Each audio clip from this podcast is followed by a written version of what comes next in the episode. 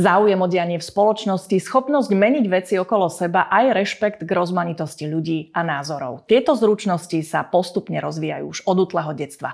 S občianskou náukou sa ale deti stretávajú až na druhom stupni základnej školy. Prečo je dôležité, aby sme sa týmto občianským témam venovali už od útleho detstva, napríklad už od škôlky? To sa dozviete v klube rodičov, ktorý pripravuje portál eduworld.sk. A ja vítam dve dámy, ktoré k nám prišli, dve hostky. Porozprávame sa o tom s pani Janou Fer Karpateky Kuzmovou, ktorá je riaditeľkou Inštitútu pre aktívne občianstvo. Vítajte. Ďakujem pekne za pozvanie. A je s nami aj Adriana Škarbová, ktorá je zástupkyňou pre materskú školu zo základnej školy s materskou školou Brehy. Pekný Dobrý deň. Som rada, dámy, že ste prišli a že nám porozprávate o aktívnom občianstve, o tom budovaní takých tých občianských a životných zručností už v materskej školy. V materskej škole, pani Ferpa, taký vy ste spustili program Školy, ktoré menia svet. Ako tieto školy menia svet? Tá zmena sveta je taký metaforický názov, samozrejme, ktorý má byť inšpiratívny aj pre školy, aj pre žiakov, aj pre rodičov. Dôležitou myšlienkou, ale ktorú sa program snaží sprostredkovať, je aj to, že tá zmena začína od nás samotných. A teda, že tým, že zmeníme svoj vlastný občianský postoj, občianske hodnoty, občianske vnímanie ľudí a života okolo seba, tým vlastne zmeníme ten svet. Vy ste inštitút, ktorý sa venuje občianskému vzdelávaniu, aj preto ste teda prišli priamo do škôl a venujete sa teraz konkrétne tým starším žiakom na druhom stupni a stredoškolákom. Na akých princípoch to funguje? Čo vlastne obsahuje ten program? Program školy, ktoré menia svet, sa snaží pomáhať a podporovať e, pedagógov a školy v tom, aby e, učili a rozvíjali e, občianské životné zručnosti e, žiakov neformálnym, interaktívnym, zážitkovým e, spôsobom. Pokiaľ sa budeme aj neskôr dnes baviť o predškolákoch a mladších školákoch, tak okrem zážitku s tým súvisí samozrejme aj hra, rôzne pohybové aktivity a tak ďalej s cieľom prinášať do občianského vzdelávania témy a otázky, ktorými tie deti žijú v každodennom živote alebo budú žiť vo svojom neskoršom dospelšom veku. Takže prinášať a otvárať témy, ktoré nie sú možno, že len súčasťou takého toho klasického vzdelávania, ale tie deti sa s nimi skôr či neskôr v živote stretnú a teda je dobré, aby, aby boli na ne pripravené. Je to možno, že taký trošku rozdiel alebo novum oproti tradičnému, poviem, že memorovaniu alebo teda rozvíjaniu hlavne vedomostí u žiakov, čiže zameriavame sa aj na postoje, kompetencie hodnoty a už nejakú akcieschopnosť, ale všetko prostredníctvom pedagógov. Čiže pedagógov sa snažíme inšpirovať a pomáhať im tak, aby oni potom už podľa vlastného úsudku a toho, ako poznajú potreby svojich žiakov, dokázali prispôsobiť ten, ten život na škole a, a na vyučovaní. Práve teraz sa tak celkovo snažíme odkloniť od toho, že učiť deti vedomosti a fakty, lebo veľa informácií si vedia nájsť a práve tie zručnosti, ktoré ste spomínali, sú veľmi dôležité aj do ich budúceho života. Majú školy záujem o takéto občianske vzdelávanie? Pochopili to, že je to veľmi dôležitá, dôležitá cesta?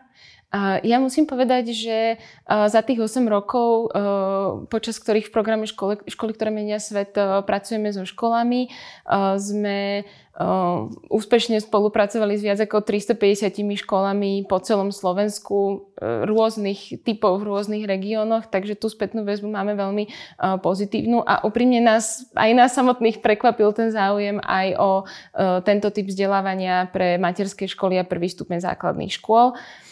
A, možno a to už sa dostávame áno k tomu, že prečo sa chcete teraz venovať práve tým úplne najmenším detičkám, to znamená predškolákom a na prvom stupni.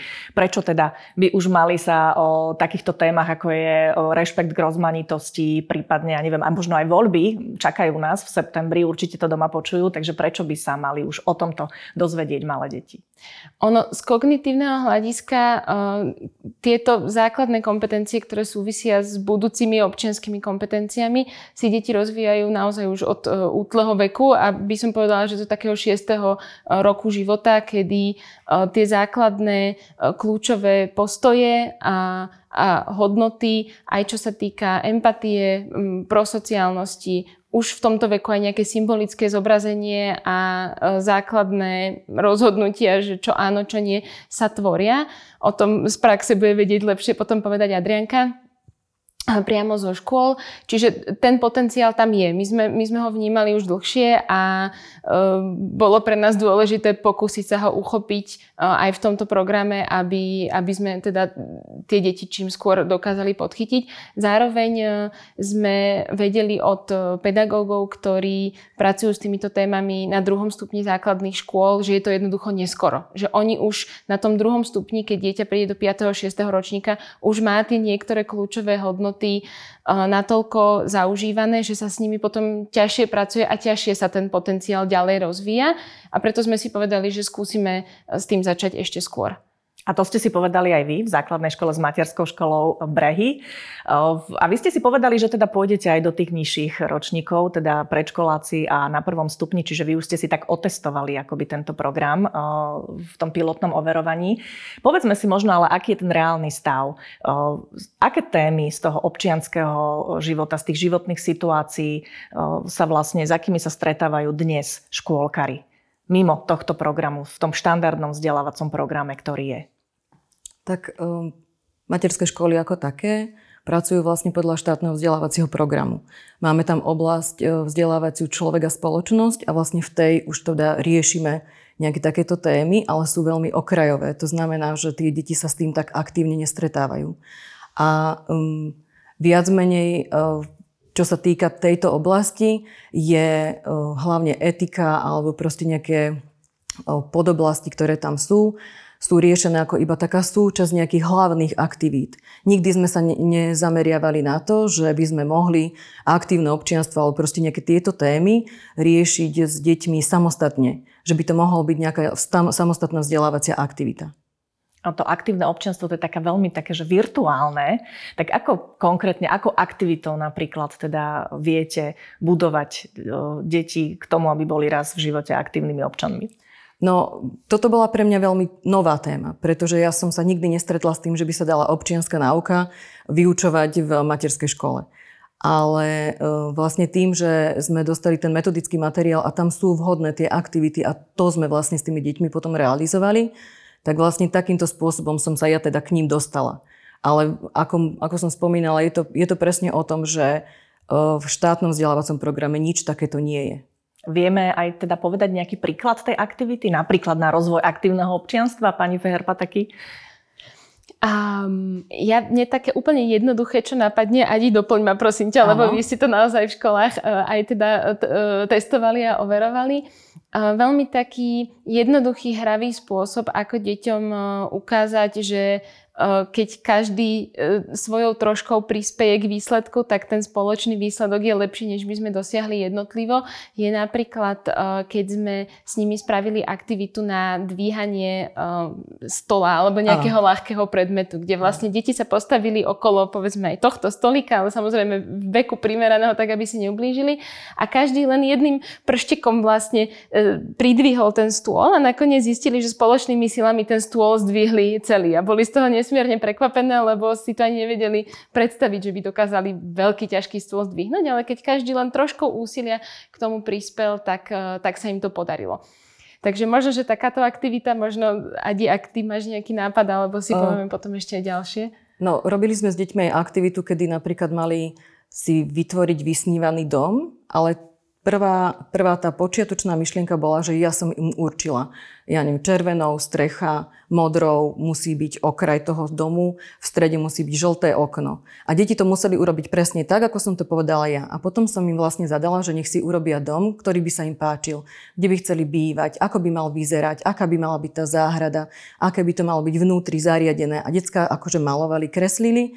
A potom sme si vlastne sadli do kruhu a rozprávali sme sa o tom, že či im bolo príjemné to, že ja som im prikazovala nejaké veci a oni museli robiť všetko to, čo som im povedala ja, alebo im bolo príjemnejšie to, že keď tie deti robili to, čo chceli. Zaujímavé pre mňa bolo to, že tie deti niektoré povedali, že im vôbec nevadilo, že ja som im niečo prikazovala a pre mňa, ako pre učiteľku, ktorá má nejakú skúsenosť, som predpokladala, že všetkým deťom sa bude páčiť iba to, že kreslili podľa toho, čo chceli. A pre nich bolo zase aj zaujímavé, že keď si pozreli tie obrázky, tak každý ten dom bol iný.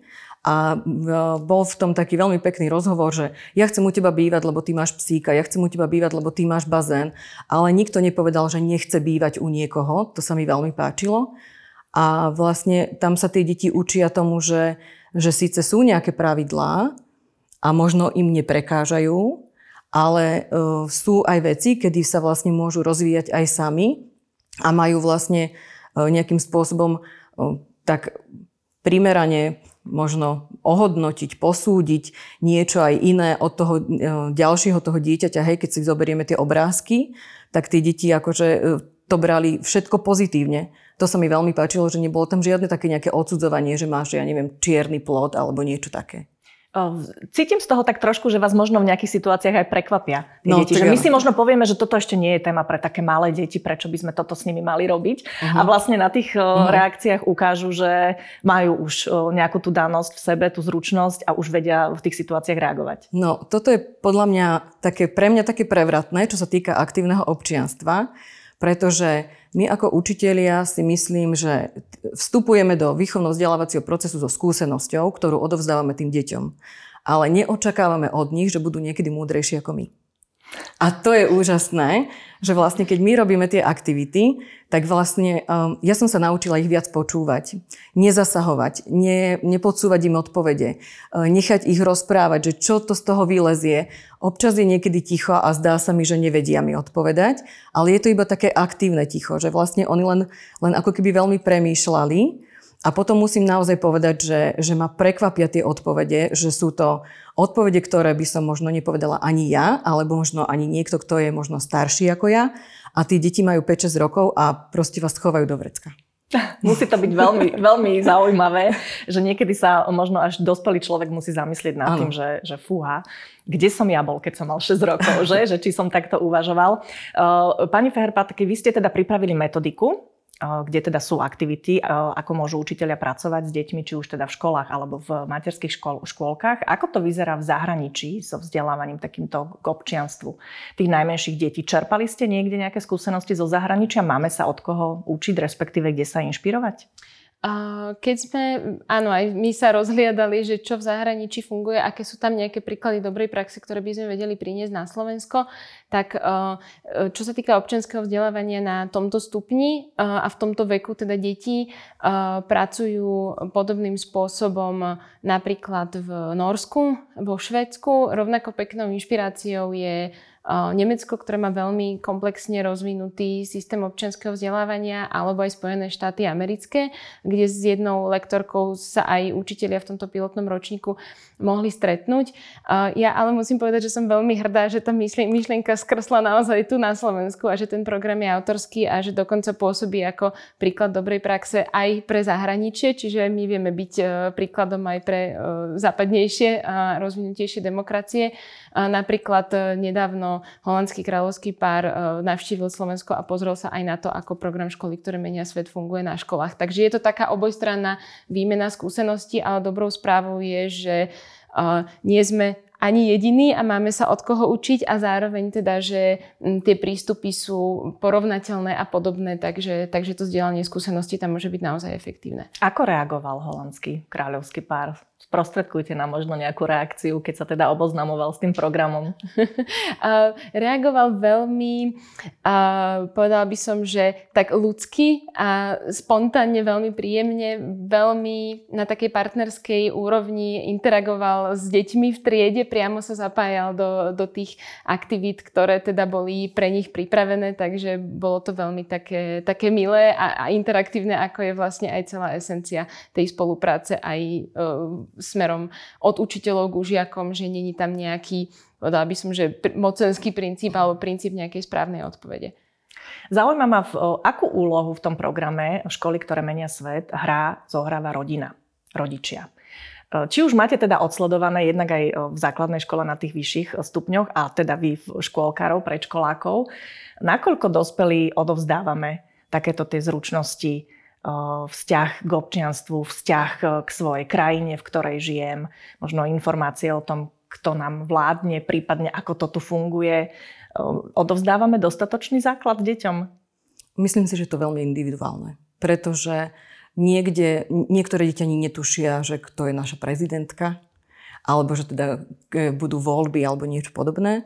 A sú deti, ktoré prídu, áno, Zuzana Čaputová, áno, bývam na hrade a proste ako vedia niektoré také základné veci, čo, sa tý, čo by možno sa učili niekedy vo vyšších ročníkoch. Ale my zase máme vo vzdelávacej oblasti človek a spoločnosť je aj o Slovensku, o krajine a tak ďalej. Ale toto s tým teraz ako nesúvisí. Ale chcela by som povedať to, že rodičia uh, majú podľa mňa veľmi málo času až nejako dohlbky riešiť niektoré veci. A my sme s tými deťmi v podstate v cez týždeň viac ako tí rodičia.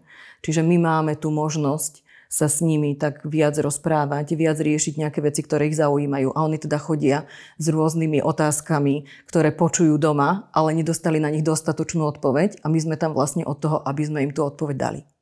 A čo sa týka starších detí?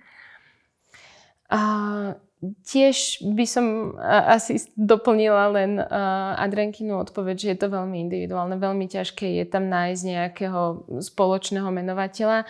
Či sa dá možno povedať, že či majú informácie od rodičov z rozhovorov, alebo teda z internetu? Je to asi, e, to, to rodinné prostredie je, je kľúčové e, v tom rozvíjaní nejakých e, názorov alebo hodnot alebo postojov a tvorí takého, malo by tvoriť naozaj takého partnera pre tú školu v tom, že kde to dieťa chceme rozvinúť, akým smerom rozvinúť jeho potenciál.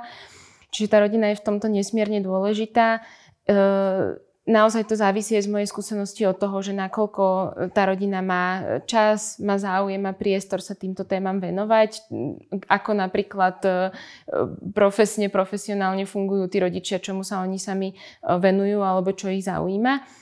A do veľkej miery, e, hlavne tie staršie deti, teda už na druhom stupni a na e, stredných školách čerpajú informácie aj zo sociálnych skupín, v ktorých fungujú, čiže od kamarátov a tak ďalej a z internetu, čo je teda e, šedá zóna, lebo to je veľmi široký pojem, ktorý môže byť aj kvalitný, aj veľmi nekvalitný a tam už sa teda dostávame na tenký lat. A aké sú reakcie rodičov, keď im teda poviete, že chcete mať v škôlke takýto program a chcete sa venovať týmto témam? Ako zareagovali? Pozitívne. My sme na začiatku školského roka ako v rámci rodičovského združenia vlastne oboznámili rodičov, akým projektom sa budeme tento školský rok venovať a vlastne to prijali veľmi pozitívne.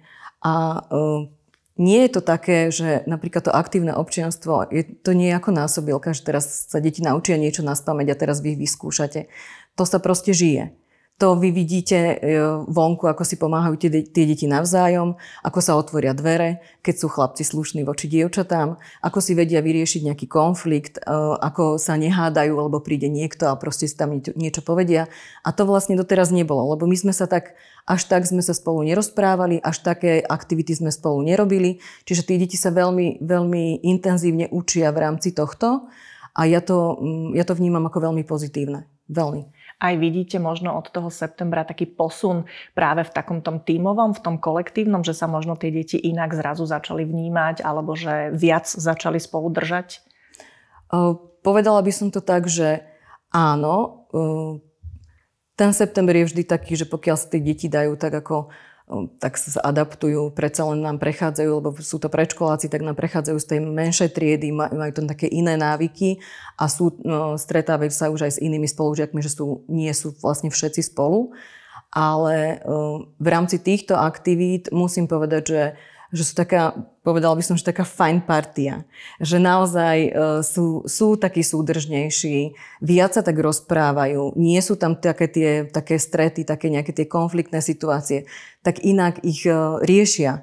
Viac, viac uh, sa debatujú a, a ja tak opodiel viac menej, akože to pozorujem, že, že sa snažím ako keby nezasahovať do toho, že čakám, že teda, že čo sa bude diať a teda musím povedať, že oni vedia, že, že uh, veľa si musia vyriešiť sami že teda je to na nich a že teda už sú veľkí, už sú predškoláci, pôjdu do prvej triedy a že teda musia sa už tak správať, tak oni si naozaj tie konflikty alebo proste tie veci, ktoré potrebujú, tak si riešia tak sami. Áno, a tým sa najlepšie učia. Áno. To vieme, že tá skúsenosť je neprenosná a musí si to človek zažiť, aby si to zapamätal a niečo z toho odniesol.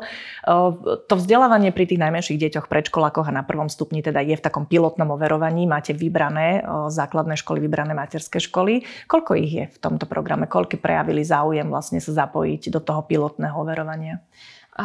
To nadvezovanie spolupráce so školami prebiehalo tak, že my sme oslovovali v tomto prípade školy, čiže nebolo to e, dopytové zo strany škôl, hoci medzi tým už nás oslovili ďalšie škôlky a školy, že oni by sa do toho chceli zapojiť, ale e, tu naozaj ten princíp je taký, že my sme na veľmi partnerskej úrovni a tu chcem teda aj poďakovať aj Adriankinej škole, aj ďalším pilotným školám, ktoré nás obdarili dôverou v to, že ideme to vyskúšať spolu sme spolu vlastne vyhľadávali tie partnerstva, čiže aktuálne v tom pilotnom ročníku je zapojených 5 materských a základných škôl, respektíve základných škôl s materskými školami v rôznych kútoch Slovenska. A ten to hlavné kritérium, keď to tak poviem, z našej strany, Aťka môže povedať zo strany školy, bolo to, že ako tá škola aj zo strany vedenia, aj zo strany klímy tej školy vníma tieto témy. Čiže aj z našej strany išlo o krok s dôverou do, do tej spolupráce, že tú víziu toho, ako by to občianske vzdelávanie malo vyzerať, majú podobnú a ideme sa v podstate učiť od seba navzájom v tom pilotnom ročníku. Pani Škarbová, aká bola tá vaša motivácia, že ide idete do toho, že teda posuniete tie zručnosti životné a občianské práve u predškolákov? No prvé bola taká sebecká zvedavosť. Ako učiteľa, že si neviem predstaviť občianskú výchovu v materskej škole, že čo to je, keď sa to učí proste na druhom stupni, tak som chcela vedieť, že teda ako to bolo to. Potom sme dostali nejaký metodický materiál, mali sme nejaké video, rozhovory a proste sme sa začali o tom rozprávať, teda, že ako to bude prebiehať, čo tam budeme s tými deťmi robiť. A musím povedať, že, že ma to veľmi obohatilo ako učiteľa a určite to obohatilo naše deti, lebo ja to vlastne tento školský rok vidím, že ako sa menia.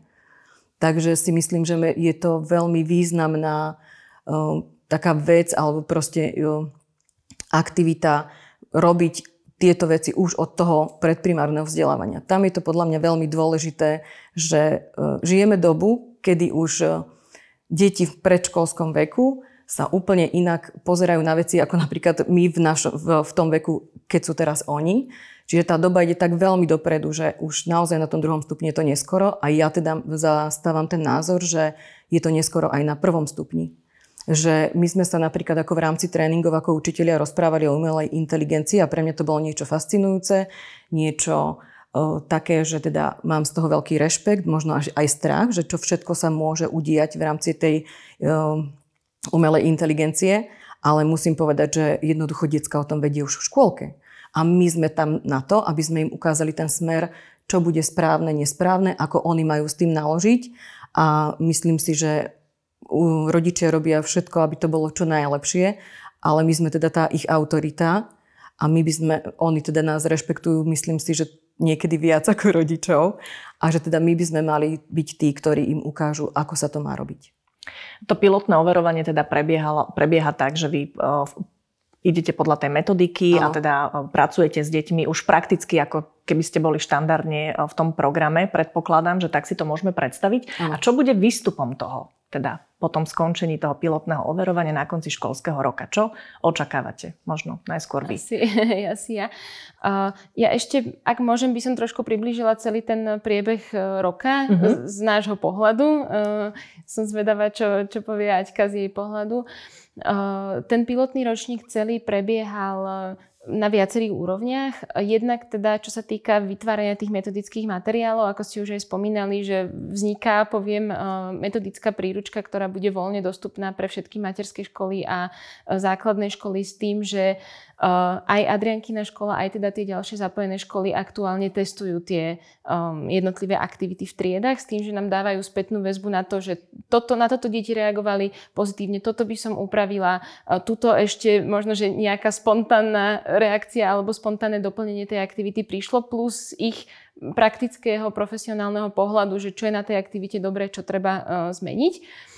Uh, ďalšia taká úroveň toho bola ako už aj eh, Aďa spomínala, tie tréningy pre, pre učiteľov, čiže tam naozaj sme sa snažili uh, učiteľom priniesť témy, ku ktorým štandardne nemajú prístup, lebo na to nemajú čas, sú v jednom kole v práci, majú toho strašne veľa, čiže upriamiť pozornosť aj presne na tie nové, aj príležitosti, aj hrozby, ktoré sa v tom pedagogickom a školskom svete nachádzajú a prichádzajú zvonka uh, s rôznymi odborníkmi z praxe na tie témy a tak ďalej.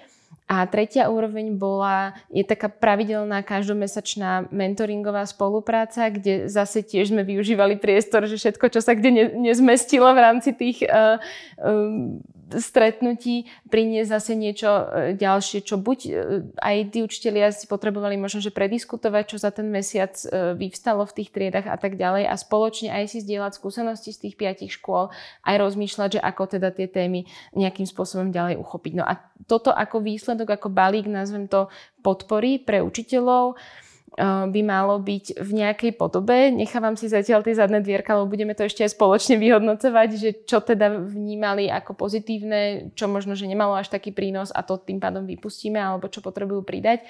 V nejakej podobe bude dostupné ako balík podpory pre školy, teda od budúceho školského roka aj pre, aj pre ďalšie školy na Slovensku. Tak pani Škarbová, povedzte teda, tá podpora bola, predpokladám, že dobrá, lebo tých, tie zdieľanie, to zdieľanie napríklad s inými škôlkami je veľmi dôležité. Iné skúsenosti od kolegyň? Určite áno. Ako v rámci tej podpory z, z tohto inštitútu musím povedať, že tie tréningy dali tým učiteľom taký úplne nový rozmer.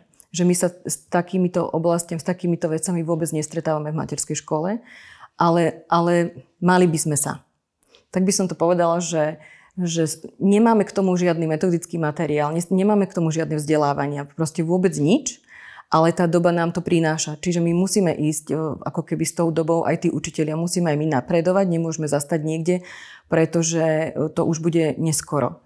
Takže v rámci tých tréningov, ktoré sme absolvovali, od toho, ako riešiť konflikty, ako spolupracovať s rodičmi, s kolegami, ako nevyhorieť, túto in, ako umelú inteligenciu napríklad. Potom sme tam riešili nejaké hodnotenie, spätnú väzbu. To sme sa vlastne všetko tak učili, plus teda nejaké ďalšie aktivity, ako s tými deťmi pracovať. To myslím, že musí obhadiť každého učiteľa a dať mu teda nejaký taký návod a taký, taký štart do toho, že ako s tým pracovať. Dve otázky mám ešte v tejto súvislosti. Zaujíma ma, že či ste možno aj zohľadňovali nejaké regionálne špecifika, lebo vieme, že sú oblasti napríklad, kde žijú, kde žije veľa detí sociálne znevýhodnených, prípadne máme tu marginalizované komunity, kde určite aj tie deti v tých škôlkach vnímajú, že žijú v prostredí, kde sú aj možno chudobné deti, že sa stretávajú sa s nimi v tej jednej obci.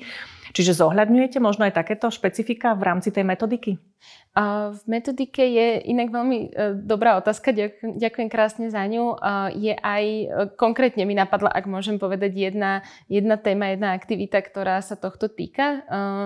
Tá hra, poviem, sa volá Cvrček a mravce a je to cez príbeh podaný, uh, podaná životná situácia mravčeka, ktorý si nenachystal dostat, alebo nemal dostatok jedla pred zimou a teda oh, trpel. Ten cvrček? Áno, aj čo som povedala, mravec, hej, no, tak cvrček, pardon, áno. Uh, s tým, že uh, teda nemal dostatok jedla pred zimou a tie deti sa mali teda postaviť k tomu nejakým spôsobom, že či mu pomôžu, alebo ho nechajú, že tak keď je to jeho zodpovednosť, mal si nachystať, mal sa viac snažiť, dajme tomu, a majú rozhodnúť teda, že ako by sa tie mravčeky mali zachovať. Deti sa nejak rozhodnú a potom zistia vlastne celé pozadie toho príbehu, toho cvrčka a, a rozmýšľajú spoločne, že aha, možno, že sme niekde spravili chybu v tom, v tom uvažovaní nad tým, že aký je ten jeho životný príbeh, možno sme sa my mohli zachovať inak a je to taká zaujímavá lekcia, čo, ktorá sa nedá zo všeobecniť samozrejme, ale práve to privádza deti k tomu, že musíme vnímať celý kontext toho človeka,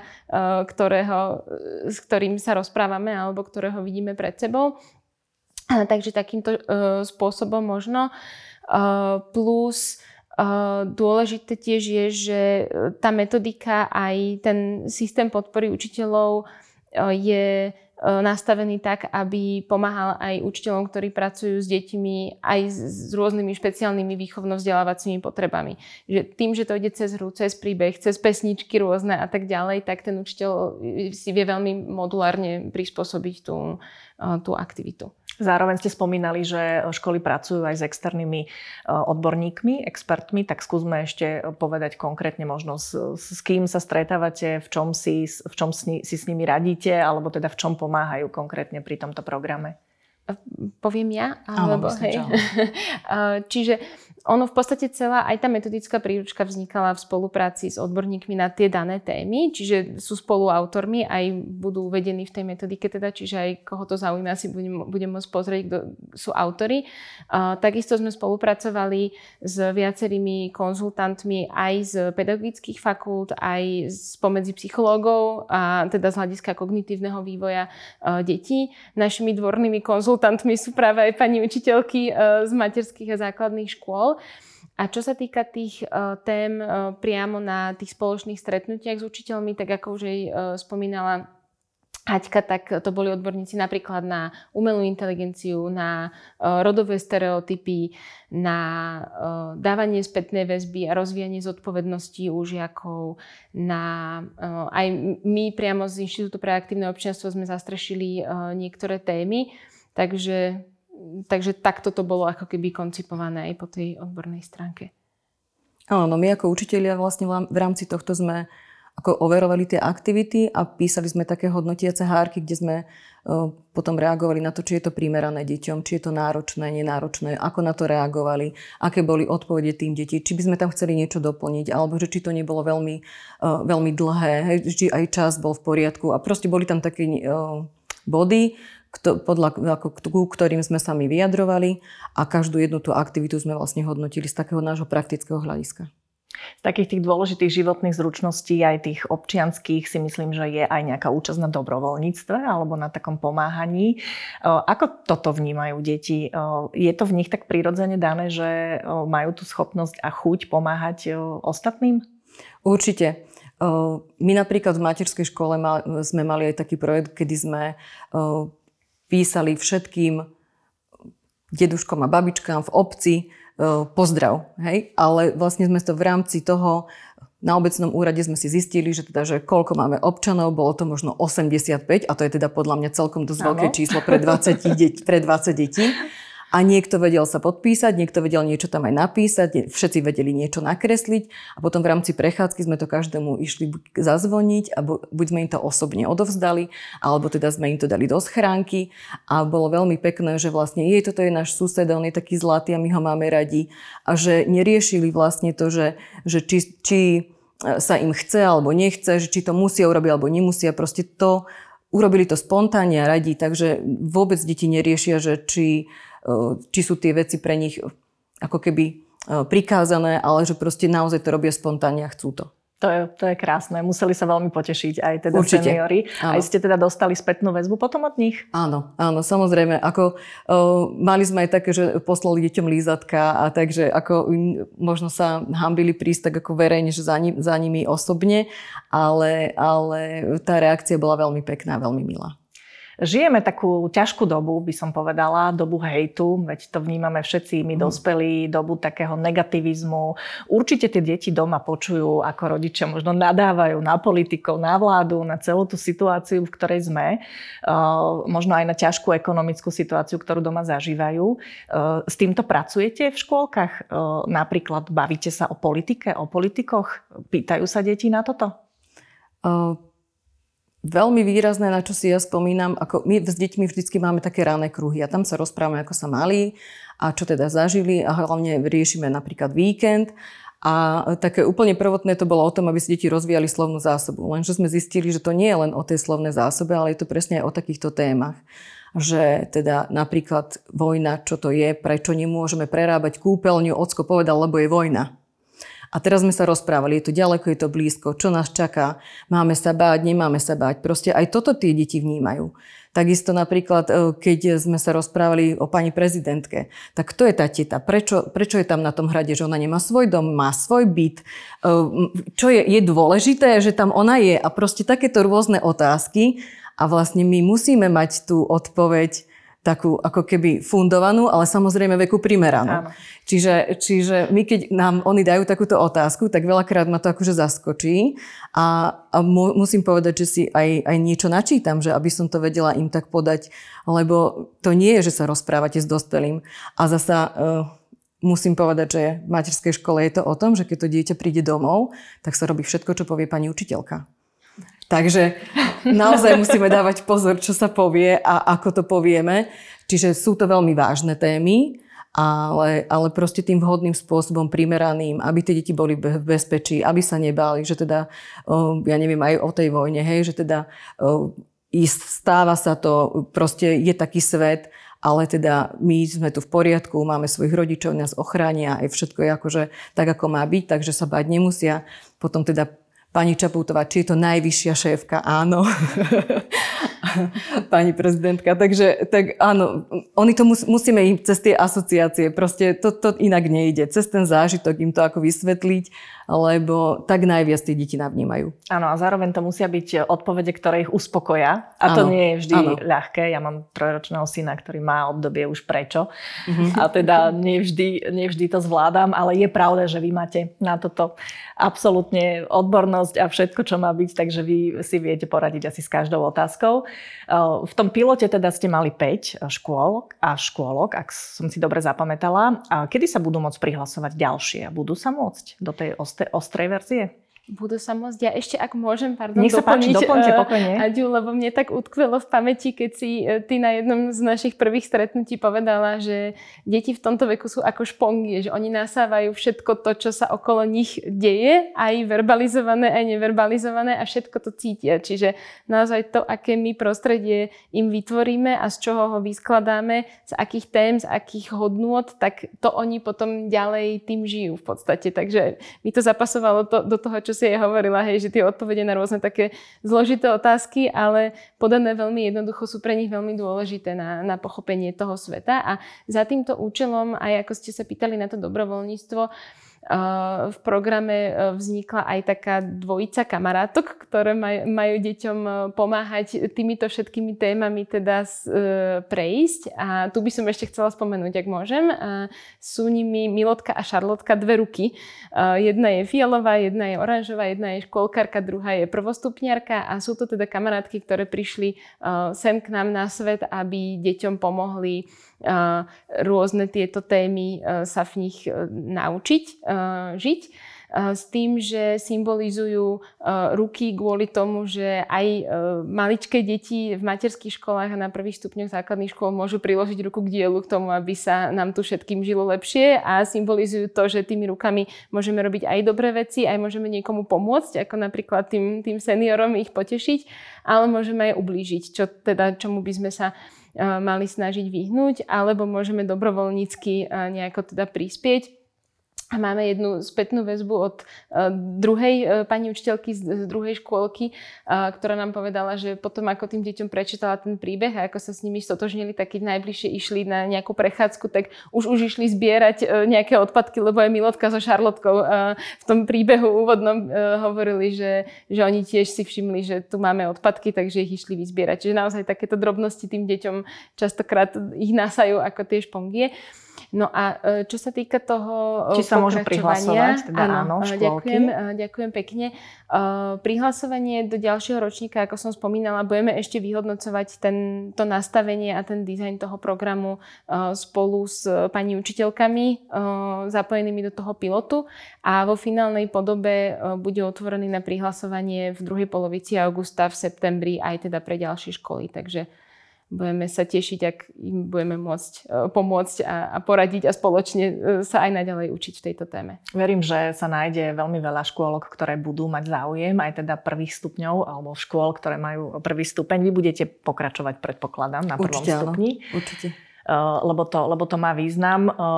Čo, sa, čo ste sa možno naučili vy počas toho pilota, vy ako učitelia?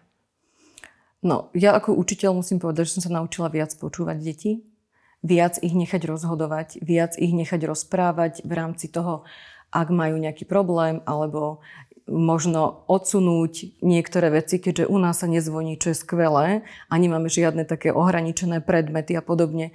Čiže my keď máme nejakú dobrú tému, tak my ho môžeme robiť aj dva dní a môžeme sa o nej rozprávať, môžeme vlastne ju realizovať akýmkoľvek spôsobom a ako chceme dlho.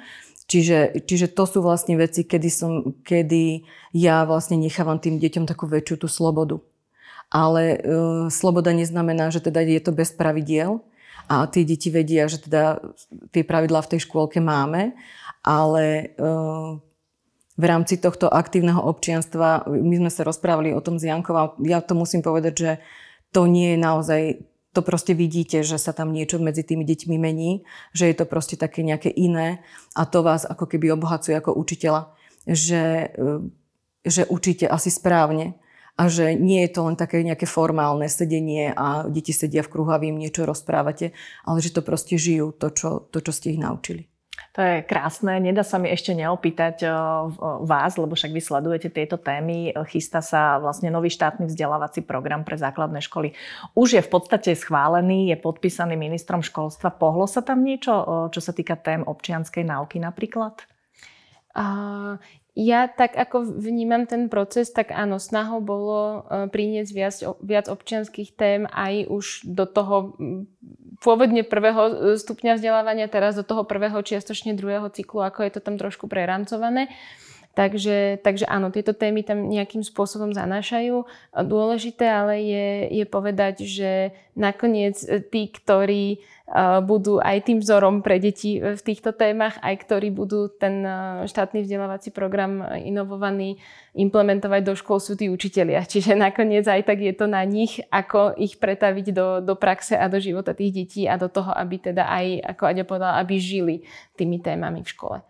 Určite áno, často sa o tej občianskej náuke hovorí, že to je taká voľná hodina nechcem to dehonestovať, ale niekedy to v tých školách tak je, aj tí študenti to tak vnímajú na tom druhom stupni, tak si povedzme tak na záver, že prečo je dôležité prinášať teda tieto témy naozaj tak viac, tak aktívnejšie a venovať sa im už teda uh, nie ako na voľnej hodine, ale, ale naozaj nejak systémovo.